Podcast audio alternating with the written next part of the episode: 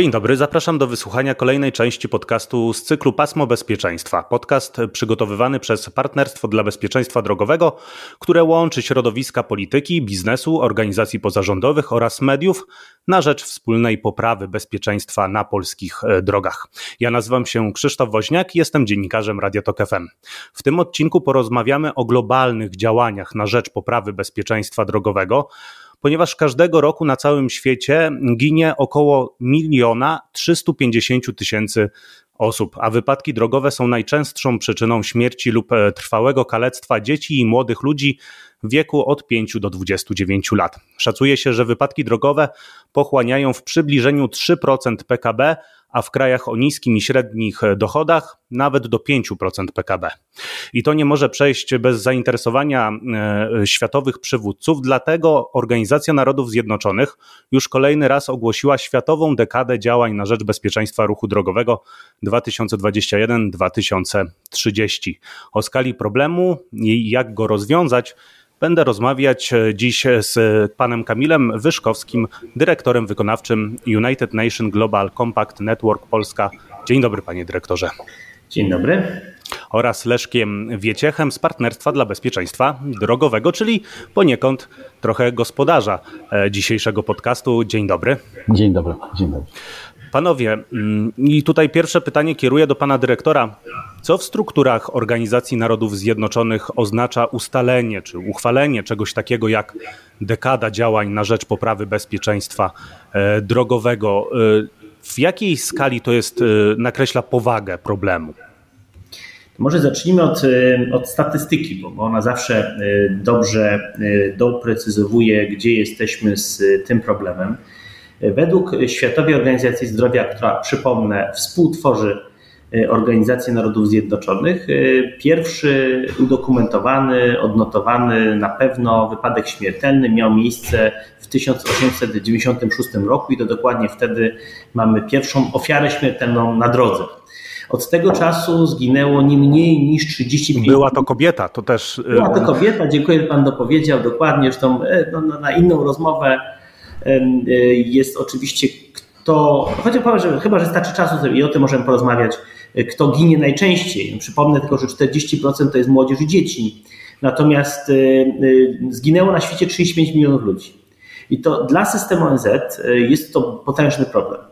Dla UN Global Compact, która w ramach systemu ONZ prowadzi tą kluczową rozmowę ONZ-u z biznesem, ale też sektorem nauki, rządami i samorządami, no to robi się jeszcze ciekawiej, bo jeżeli mamy ograniczyć śmiertelność na drodze oraz ograniczyć ilość osób, które e, są ciężko ranne i najczęściej wpadają w kategorię osób trwale niepełnosprawnych, które wypadają z rynku pracy wskutek e, tej niepełnosprawności, którą nabywają na, na skutek wypadku drogowego, to mówimy o no, potężnych, potężnych e, też kosztach dla systemu ochrony zdrowia. Wypadki śmiertelne to jedno, ale ciężkie wypadki, e, jeśli chodzi o kwestie zdrowotne, kwestie, ciężkie niedowłady kończyn, amputacje, e, później e, problemy z poruszaniem się, no to są wysoko kosztochłonne procedury medyczne na etapie samej operacji, żeby kogoś uratować, a później kolejne koszty, jeśli chodzi o system zabezpieczeń społecznych, E,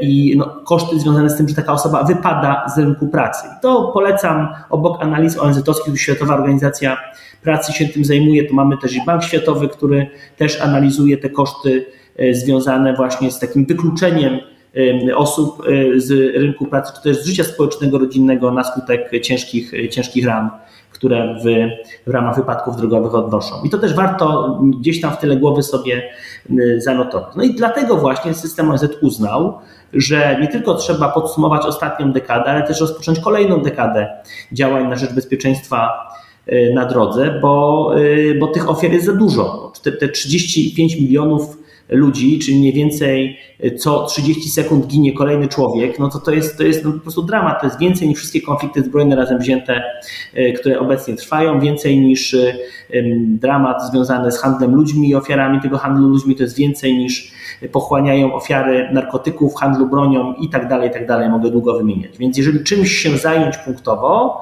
to na pewno zmniejszeniem ryzyk związanych z globalną logistyką, niestety opartą na transporcie kołowym w dużej mierze.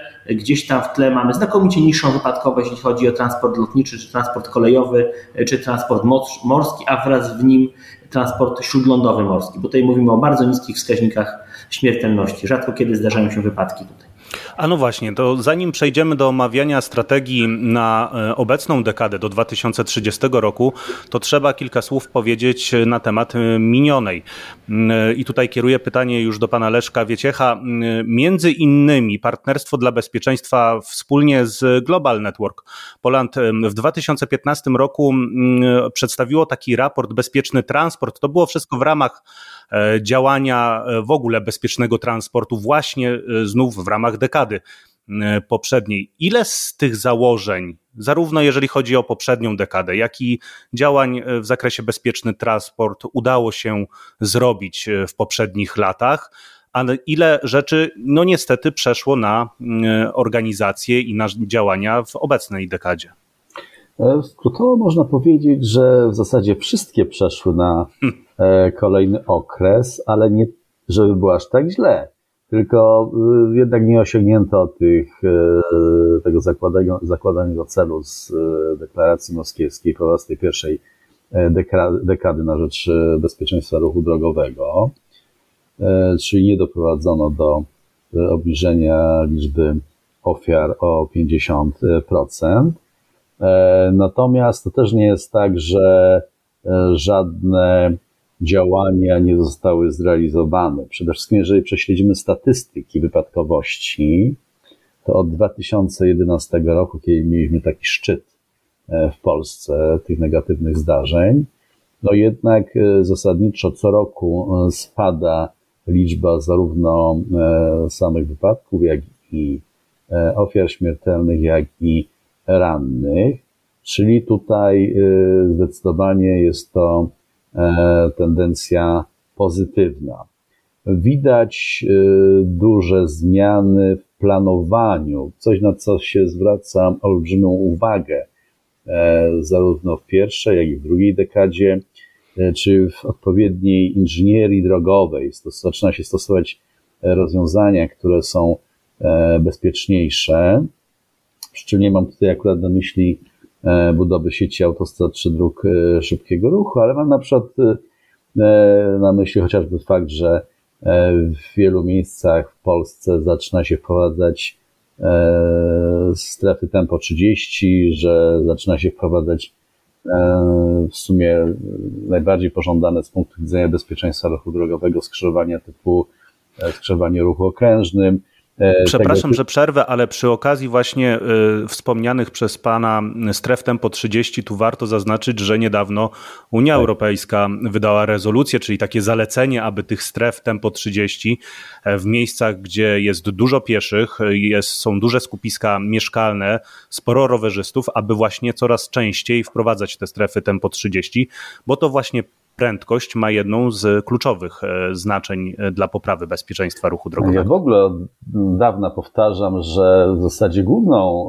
e, głównym problemem jest prędkość, bo jednak niektórzy twierdzą, że to jest wbrew prawom fizyki i logice języka, ale jest takie piękne hasło, które od lat jest powtarzane w Wielkiej Brytanii, że speed kills, prawda? Szybkość zabija.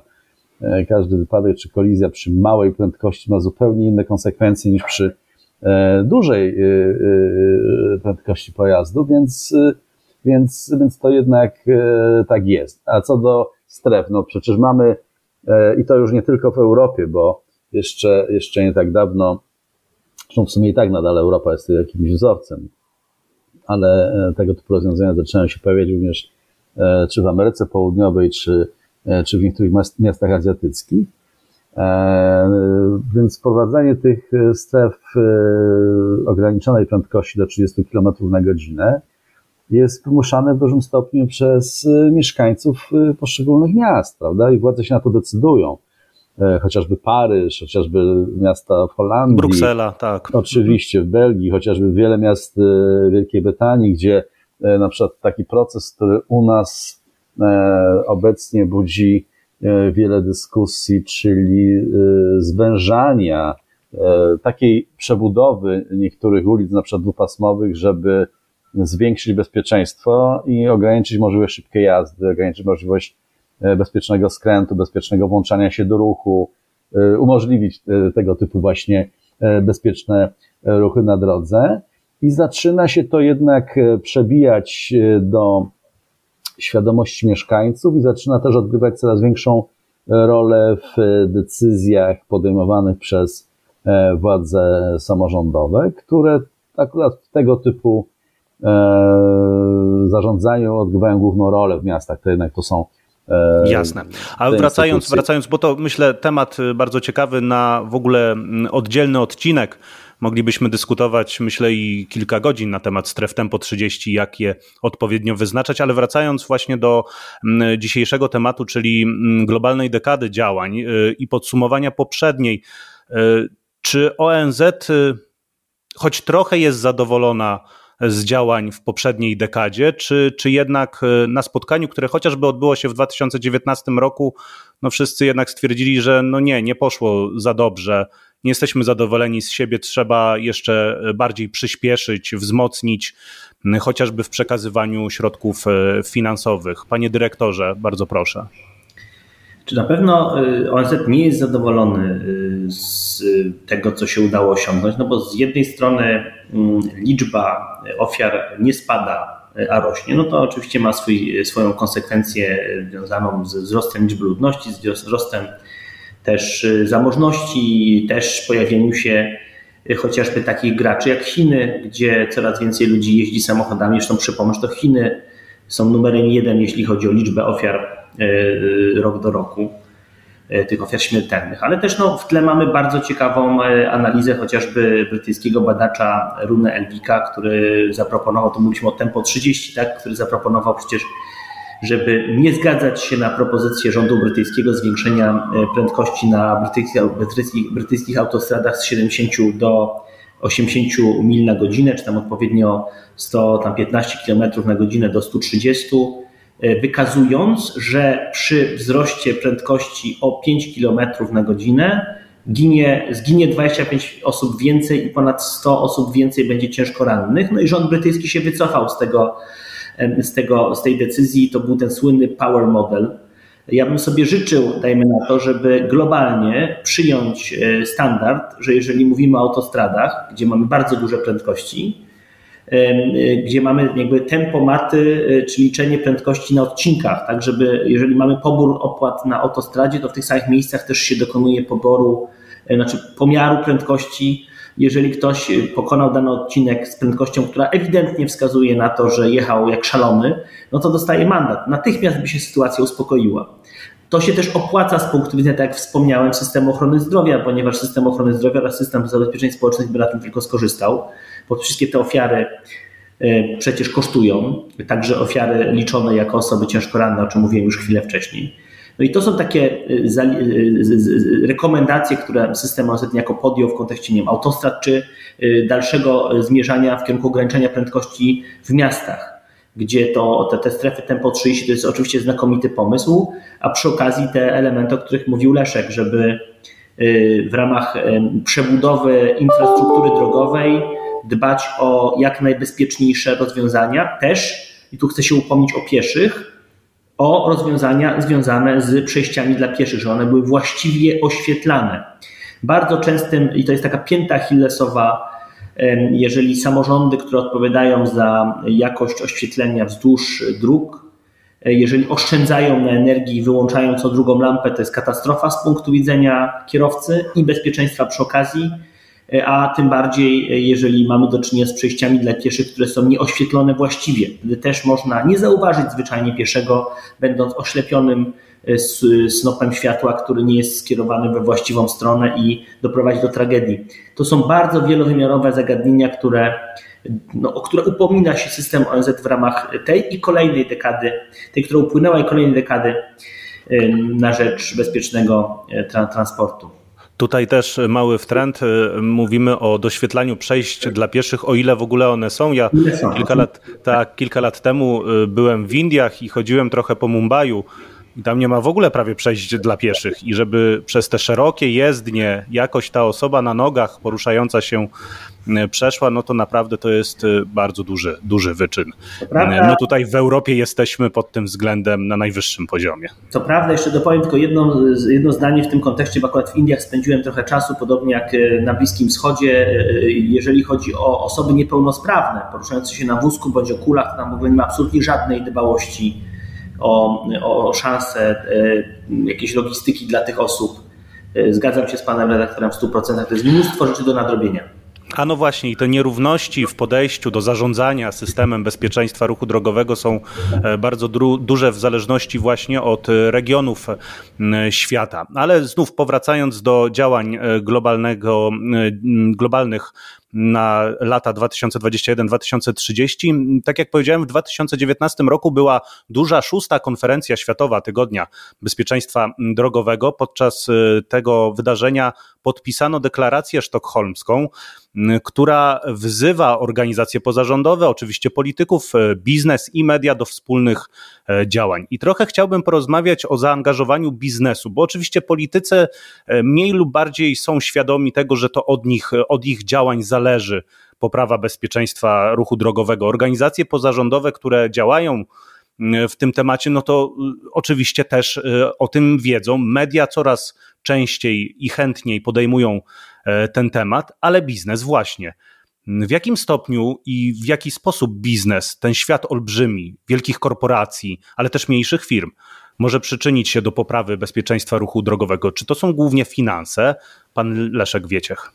E, Tutaj wracamy, można powiedzieć, do korzeni partnerstwa, prawda? Czy skąd się wzięło partnerstwo, nasze Stowarzyszenie Partnerstwa Bezpieczeństwa Drogowego? Mianowicie wzięło się właśnie e, z inicjatywy e, kilku znaczących graczy biznesowych, znaczących nie tylko w Polsce, ale znaczących w ogóle w Europie czy na świecie. I postanowiliśmy właśnie powołać partnerstwo, żeby działać na rzecz poprawy sytuacji na polskich drogach, nie tylko oczywiście e, w odniesieniu do pojazdów służbowych, ale generalnie do e, sytuacji wszystkich uczestników ruchu. Oczywiście mieliśmy i nadal mamy postulat specjalnej ochrony tak zwanych niechronionych uczestników ruchu. I też przypomnę, że bodajże pierwszą publikacją, jaką przygotowaliśmy, może nie bodajże na pewno, E, był przewodnik dla kierowców pojazdów służbowych. Przewodnik, który zawierał cały szereg wytycznych wykraczających poza standardowe e, przepisy ruchu drogowego, dużo bardziej surowy, można powiedzieć, i dużo bardziej wymagający wprowadzania pewnych procedur e, w firmach, których celem jest poprawa sytuacji na drogach i dawanie dobrego przykładu. E, daliśmy oczywiście cały szereg różnych, e, przytoczyliśmy cały szereg różnych rekomendacji i niektóre firmy, e, w ogóle znacząca liczba tych firm efektywnie wdrożyła te systemy u siebie i chociażby takie przykłady jak demontowanie zestawów głośno mówiących w samochodach, prawda? Bo założenie jest takie, że kierowca w czasie jazdy nie ma prawa w ogóle rozmawiać, prawda? Czyli coś, co jest dozwolone przez przepisy ruchu drogowego, czyli e, zestaw głośno mówiący. Tych firmach jest również zabronione, po prostu telefon ma być wyłączony w momencie, kiedy się prowadzi samochód. Chociażby, przepraszam, procedury weryfikacyjne dla kierowców, e, bo e, oprócz tego, że niektórzy mają prawo jazdy, nie korzystają z samochodu przez wiele, wiele lat, nagle dostają kluczyki od samochodu służbowego, wyjeżdżają na drogę, mogą powodować niebezpieczeństwo. W związku z tym takie wstępne jazdy weryfikacyjne przez wyznaczoną osobę e, zarządzającą e, w danej firmie. Szkolenia regularne, szkolenia organizowane na przykład z policjantami e, ruchu drogowego, szkolenia w zakresie ratownictwa medycznego. Także cały szereg różnych elementów, które zarekomendowaliśmy w tym naszym przewodniku. I muszę powiedzieć z dużą satysfakcją, że wiele, wiele firm to wdrożyło, wiele firm korzystało z tych przewodników, bo były bodajże dwie edycje e, właśnie takich tych, tychże przewodników, y, kierowców. A czy te firmy robiły taką analizę porównawczą, jak y, wyglądała wypadkowość na przykład kierowców w ich firmach przed wdrożeniem tych wszystkich rzeczy, o których Pan mówi? Tak. Jak pamiętam, właśnie sprzed tych kilkunastu lat tego typu analizy były robione i w niektórych firmach wręcz następował stuprocentowy spadek, znaczy w ogóle e, eliminacja kolizyjności, bo jeszcze mogę dodać, że niektóre firmy wprowadzały e, takie no, niestandardowe, już wykraczające poza przepisy ruchu drogowego regulacje wewnętrzne, e, które polegały na przykład na tym, że w przypadku wystąpienia wypadku spowodowanego przez pracownika, no już nie mówię o różnych innych formach odpowiedzialności, ale na przykład premii e, rocznej był pozbawiany nie tylko pracownik, ale jego bezpośredni szef, jego dyrektor i na przykład prezes oddziału w Polsce, prawda? E, w związku z tym pracownik wiedział, jak olbrzymie znaczenie ma bezpieczeństwo na drodze dla jego firmy i dla jego szefa. Bo nawet jeżeli konsekwencje takiego wypadku nie były y, specjalnie duże, no to tak inaczej nawet jego szef nie dostawał premii, prawda? W związku z tym e, ta, nastąpiło podniesienie tego bezpieczeństwa, bezpiecznego zachowania na drodze e, do rangi jednego z priorytetów e, biznesowych.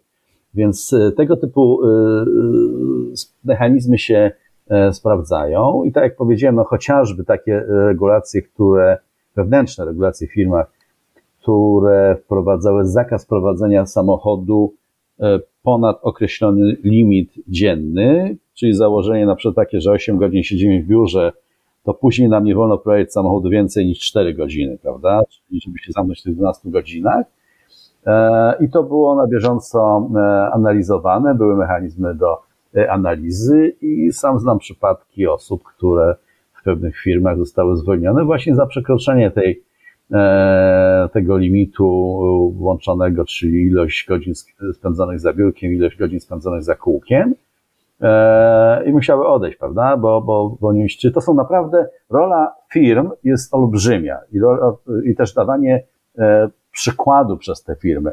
Zresztą, panie redaktorze, ja zawsze niestety, niestety mówię, bo też porównuję policję drogową brytyjską z naszą polską i zawsze zwracam na to uwagę, że ten sam kierowca polski, który no, na przykład w Warszawie jeździ ulicą Puławską 80 km na godzinę przed komendą główną policji, dalej strona Piaseczna, no w Wielkiej Brytanii nie mógłby sobie na to pozwolić, prawda, bo tam e, niekoniecznie byłby od razu ukarany przez brytyjskiego policjanta, tylko brytyjski policjant e, bardzo często włączyłby kogut na e, samochodzie, zrównał się, pokazał, by zwolnić, prawda, czyli no i kolejną sprawą jest to, że tam rzeczywiście, że jest te 30 mil na godzinę w mieście, e, to wszyscy łącznie z policjantami jeżdżą e, te 30 e, mil, a nie 31, 32. Natomiast no, tak jak mówię, no, w Polsce to, policja nie przestrzega limitów dlatego, prędkości. Dlatego nie bez kozery daję przykład ulicy Puławskiej, gdzie po pierwsze jest komenda główna policji, a po drugie mamy szkołę w Piasecznie i ilość samochodów zarówno cywilnych, jak i oznakowanych radiowozów jest chyba największa, jest chyba największe nasycenie pojazdami policyjnymi w Polsce. No i tak już zawsze mówię, no, gdyby policjanci jeździli e, tą Puławską zgodnie z przepisami, to nawet inni pozostali musieliby się dostosować i też jeździć wolniej. Już, już nawet, nawet poprzez samotowa, tam, tam, tamowanie ruchu w pewnym sensie, prawda? Może złe mhm. słowo. Także tutaj zwracam uwagę na właśnie na ten e, przykład, który powinny dawać również no nie tylko firmy, ale instytucje odpowiedzialne za. Ja myślę, że e, przede wszystkim właśnie te instytucje no, powinny tak, dawać, tak, tak. dawać Zresztą przykład. E, mhm. Są też proste rozwiązania, które można wprowadzić, bo chociażby też co, o czym dyskutowaliśmy e, na forum stowarzyszenia, czyli pomysł, żeby wszystkie pojazdy E, kupowane z pieniędzy budżetowych, prawda? Czyli wszystkie, zarówno ministerialne, samorządowe, policyjne, straży pożarnej, etc., no miały zamontowane systemy automatycznego monitoringu, prawda? Czyli no obecnie są te, jest cały szereg systemów elektronicznych, które pozwala na monitorowanie prędkości w danym obszarze, czy kierowca przekracza, czy nie. To są naprawdę e, nieskomplikowane rozwiązania, a myślę, że właśnie tego typu przykład E, naprawdę miałby olbrzymie znaczenie dla e, pozostałych kierowców. No i zresztą to trochę też rozwiązuje Unia Europejska, która wprowadza przecież chociażby mm, ten asystent prędkości. On będzie obowiązkowy od przyszłych lat w każdym samochodzie, będzie informować o przekraczaniu dozwolonej prędkości. Co prawda, dalej będzie umożliwiać to przekraczanie, no ale jednak już jakiś krok poczyniono. Panie dyrektorze, jeszcze chciałbym chwilę porozmawiać na temat tego biznesu, bo zastanawiam się, jak przywódcy światowi, właśnie w postaci chociażby Organizacji Narodów Zjednoczonych, ale też Światowej Organizacji Zdrowia, mogą wpływać czy też nawet, ja nie boję się użyć tego e, stwierdzenia, e, zmuszać właśnie te największe korporacje, e, tych największych liderów światowego biznesu do większego działania na rzecz światowego, światowej poprawy bezpieczeństwa ruchu drogowego. Może to jest tak, że jednak ci najwięksi gracze są świadomi, ich nie trzeba przekonywać, a jednak bardziej zachęcać do przekazywania tego know-how, które może mają. To świetne pytanie. Czy powiem, e, odpowiem, odpowiem przewrotnie. Wiadomo, że trzeba nie tylko zachęcać, ale jeszcze kontrolować na, na, na dodatek. Case e, przecież Volkswagena i y, związany z emisjami spalin był jednym z ciekawszych, gdzie w ogóle żeśmy nie poruszyli w naszej rozmowie wątku związanego z, ze smogiem transportowym, czyli tym, co też zabija, tylko inaczej, tak? znakomicie w bardziej rozłożonym w czasie sposób, ale, ale równie skutecznie. Przypomnę, że na świecie z powodu niskiej jakości powietrza według danych WHO umiera nie mniej niż 7 milionów ludzi rocznie.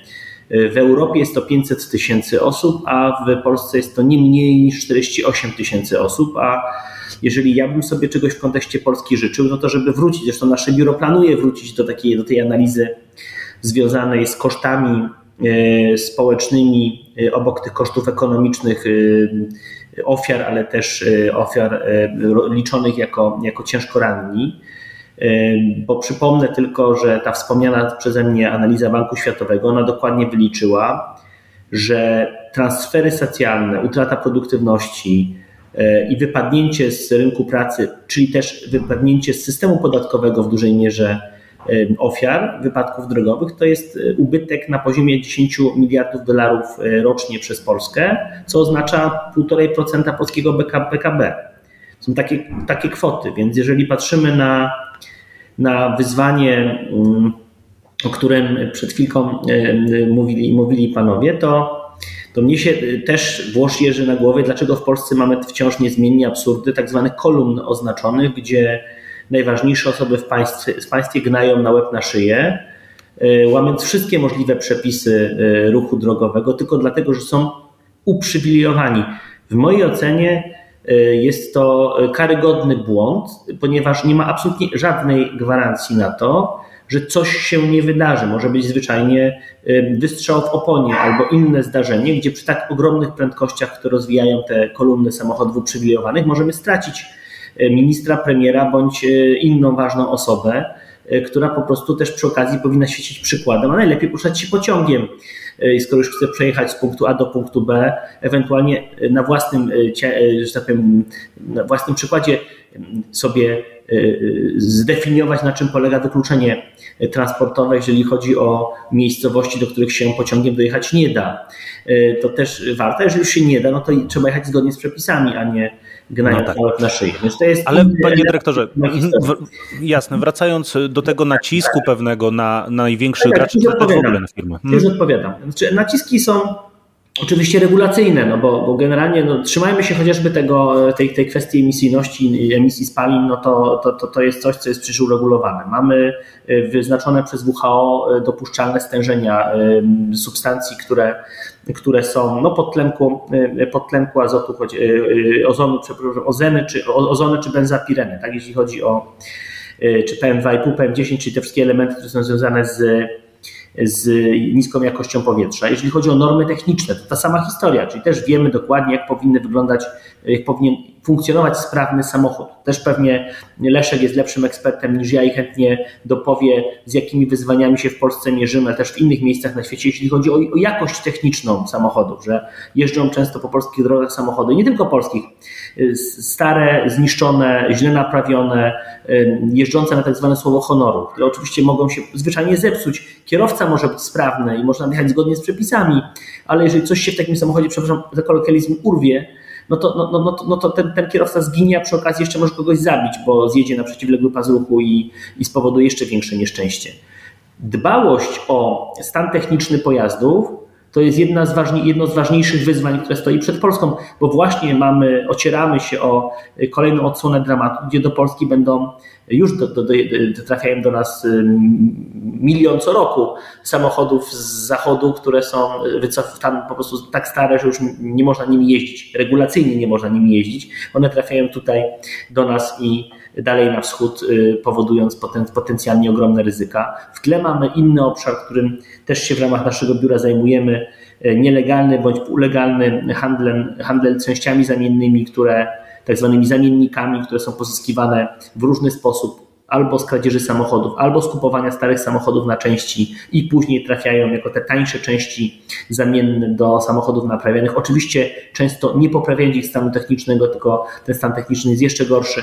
No i na koniec, y, to też Państwo o tym wspomnieli, kwestia też regulacyjna, wyszkolenie kierowców. To bardzo różnie wygląda w różnych miejscach świata. Y, I, i no, zwyczajnie to się rozkłada w ten sposób, że jeżeli mamy kraje, gdzie jest bardzo niski, niska jakość infrastruktury drogowej, często też nie ma absolutnie żadnych mechanizmów szkolenia kierowców. Tam po prostu jak ktoś wsiada do samochodu i jest w stanie nim ruszyć, to sobie ruszy. I tutaj mogę długo wymieniać listę krajów, gdzie nie ma absolutnie żadnej kontroli nad jakością kierowców tak, i tego, czy mają stosowne umiejętności, bo uprawnień się w ogóle nie wydaje. To też mm. często wynika z korupcji w tych krajach albo po prostu ze statusu państw upadłych, gdzie nie ma w ogóle administracji. Wystarczy spojrzeć chociażby na takie kraje jak Jemen, Somalia czy Sudan Południowy, żeby zdefiniować, że tam po prostu no, nie ma nadzoru nad trybem przyznawania praw jazdy dla kierowców. Tam po prostu się albo potrafi jeździć, albo się nie potrafi. Y, kto potrafi, ten jedzie tak jak potrafi. No i, no i konsekwencje tego, jeśli chodzi o liczbę ofiar śmiertelnych, są y, w statystykach odpowiednio widoczne. Więc pod jednym zdaniem odpowiadając, regulacje, regulacje i jeszcze raz regulacje z poziomu systemu ONZ E, a na, schodząc na poziom ten państwowy, no to oczywiście życzymy sobie, żeby jak największa była liczba krajów właściwie dobrze zarządzanych, gdzie to good governance jest na odpowiednio wysokim poziomie po to, żeby o bezpieczeństwo ruchu drogowego właściwie same państwa dbały, bazując na regulacjach międzynarodowych, które proponuje Organizacja Narodów Zjednoczonych. No, no właśnie, ta instytucja takiego odpowiedniego czempiona, który by się e, tym zajmował, tą strukturą zarządzania systemem bezpieczeństwa ruchu drogowego, czy też mm, podmiotu mm, działającego w tym zakresie, też bardzo ważna e, sprawa. Panowie, na koniec chciałbym zapytać o jedną jeszcze rzecz, ponieważ e, jednym z założeń poprzedniej dekady 2011-2020 było wyznaczenie sobie ambitnych, ale możliwych do zrealizowania celów na tę dekadę, do 2030 roku, mm, Organizacja Narodów Zjednoczonych wyznaczała, żeby zmniejszyć liczbę zabitych o 50%, no i tych e, właśnie ofiar rannych mm, bardzo poważnie, również o 50%. Czy Panów zdaniem to jest ambitny cel, ale właśnie możliwy do spełnienia, czy tylko ambitny? Panie Leszku. Wydaje mi się, że w niektórych państwach e, na pewno jest to cel możliwy do zrealizowania. W tych państwach, w których społeczeństwa zdają sobie sprawę e, z konsekwencji niebezpiecznych zachowań na drodze, z konsekwencji stosowania wadliwych rozwiązań infrastrukturalnych, czy wręcz, e, czy wreszcie konsekwencji akcyjności działań policji, tak bym to ujął, bo nie ma nic gorszego niż wprowadzanie E, przepisów, które są egzekwowane w sposób akcyjny, a nie stały, prawda? Selektywność stosowania przepisów. To wtedy już mamy do czynienia z uznaniowością policjanta. Jak jest uznaniowość policjanta, w tym momencie mamy zagrożenie korupcją, cały szereg innych negatywnych konsekwencji, e, a w tym momencie ktoś nas akurat, jesteśmy zatrzymani przez policjanta, a ktoś inny w tym momencie bardzo szybko jedzie, jedzie, jedzie drogą i łamie przepisy. E, także na pewno w pewnych państwach mamy e, szansę na to. Natomiast, no niestety, właśnie tak jak powiedział Kamil, w tych państwach upadłych, e, to zdecydowanie jest e, potężniejsze wyzwanie i trudne do realizacji, czy chociażby w tych państwach, w których rzeczywiście szybko rośnie liczba pojazdów, no chociażby Indie, prawda, czy, czy, czy właśnie Chiny, aczkolwiek myślę, że akurat w Chinach ze względu na wprowadzenie tych narzędzi artificial intelligence, prawda, to ten problem może być rozwiązany, jeżeli chodzi przynajmniej o łamanie przepisów dotyczących prędkości. Gorzej bym tutaj widział właśnie, właśnie Indie, ale też jeszcze chciałbym jedną wzmiankę, o tej Kamilu mówiłeś o emisji, o emisji spalin i emisji wszystkich szkodliwych substancji. Ja chciałem też zwrócić uwagę na emisję hałasu, coś z czym mamy do czynienia, a co jest nierozerwalnie związana, związane właśnie z tym, z jaką prędkością e, podróżujemy, jak szybko prowadzimy nasz samochód i w ogóle absurdalna według mnie debata dotycząca południowej ulicy Warszawy, gdzie no mało kto jedzie te przepisowe 100 e, km na godzinę, wszyscy narzekają na hałas, mieszkańcy okolicy, a wystarczyłoby, żeby po prostu ściągnąć nogę z gazu i nie jechać nie 140, co jest tam nagminne, czy 150, tylko chyba się to stoi. Wtedy ewidentnie oszczędzamy pieniądze, y, poprawiamy stan psychiczny mieszkańców i jedziemy bezpieczniej. Tak. Zapowiem tak. mieszkańców i innych elementów ekosystemu, bo to nie tylko ludzie cierpią z powodu hałasu, ale też wszystkie inne gatunki, które mają z tego powodu często, często znakomicie większe problemy niż my. No właśnie, panie dyrektorze, już na koniec, czy właśnie te e, ambitne cele, tutaj się zgadzamy, obniżenie o 50% ofiar śmiertelnych, to jednak nie powinno być e, uregulowane w zależności od właśnie obszaru, żeby nie tylko były ambitne, ale i możliwe do e, zrealizowania, jak chociażby kraje Afryki, które, no, zgadzamy się, będzie bardzo trudno, żeby zrealizować ten cel. Czy może tam nie wystarczyłoby na początek zrobić na przykład 25%? Hmm. Nie, nie, wydaje mi się, czy uważamy, że trzeba stawiać ambitne cele, e, bo, bo jeżeli się ich nie da zrealizować i powodem jest niska jakość rządzenia e, w danym państwie, no to trzeba o tym po prostu otwarcie wtedy powiedzieć. No jeżeli mamy nie można stosować różnych kategorii dla różnych krajów, bo, bo, bo kompletnie nie o to chodzi. Wszyscy powinniśmy na całym globie dążyć do tego, żeby wszystkie kraje były odpowiednio dobrze rządzone, gdzie nie ma korupcji, gdzie mamy przejrzyste procedury, gdzie jest dbałość o zanieczyszczenie światłem, zanieczyszczenie hałasem, czy czy ograniczenie emisji spalin w taki sposób, żeby wypełniać normy WHO na ten temat. No i wreszcie, żeby wszędzie, a w szczególności w państwach o niskim poziomie rozwoju, zwrócić uwagę na koszty, które te państwa ponoszą wskutek tego, że tracą na drogach ludzi, którzy mogliby w tych państwach e, pracować nad ich dobrobytem. To się zwyczajnie tym państwom nie opłaca. I, i, i, i pokazanie tego czynnika ekonomicznego, i teraz jeszcze odsyłam tej e, analizy Banku Światowego dla Polski, naprawdę 1,5% PKB to jest dużo. Bardzo dużo. Jeżeli, mhm. jeżeli moglibyśmy e, te, te 10 miliardów dolarów, czy tam na dzisiaj licząc prawie 40 parę miliardów złotych, e, prze, prze, przerzucić na ochronę pieszych y, czy, czy ochronę innych uczestników ruchu drogowego, no to jesteśmy w kompletnie innym miejscu, jeśli chodzi o bezpieczeństwo. I nawet gdybyśmy przyjęli założenie, że tylko jednego roku rząd się decyduje na tego typu, przepraszam, zastrzyk gotówki, na inwestycje infrastrukturalne wokół tego tematu, to już w kolejnych latach te straty liczone w miliardach byłyby odpowiednio niższe. No tylko trzeba odpowiedzialnego rządu który by się na taki ruch zdecydował i który byłby w stanie potrafić e, wydać na ten cel e, te pieniądze, pomijając inne ważne cele, e, gdzie w naszej ocenie ludzkie życie, ludzkie zdrowie i ludzkie też dramaty gdzieś w tle no są ciężko przeliczalne na pieniądze, ale w tym przypadku Bank Światowy się tego podjął, wyliczył to. Więc skoro mamy twarde dane, jesteśmy w stanie się na nich oprzeć, no to chyba warto z tego skorzystać i podjąć taką rozsądną, pragmatyczną debatę także z politykami, żeby, żeby nad tym się pochylili i na przykład zaczęli rzeczywiście stosować rozwiązania techniczne, które w tej chwili mamy, dotyczące mierzenia odległości, czy prędkości w oparciu na jakimś odcinku, y, tak żeby chociażby ta, ten przykład obwodnicy, o którym, Leszku powiedział, o którym Leszek powiedział, żeby, żeby tam jakby zabezpieczyć poprzez tego typu urządzenia i rozwiązać problem.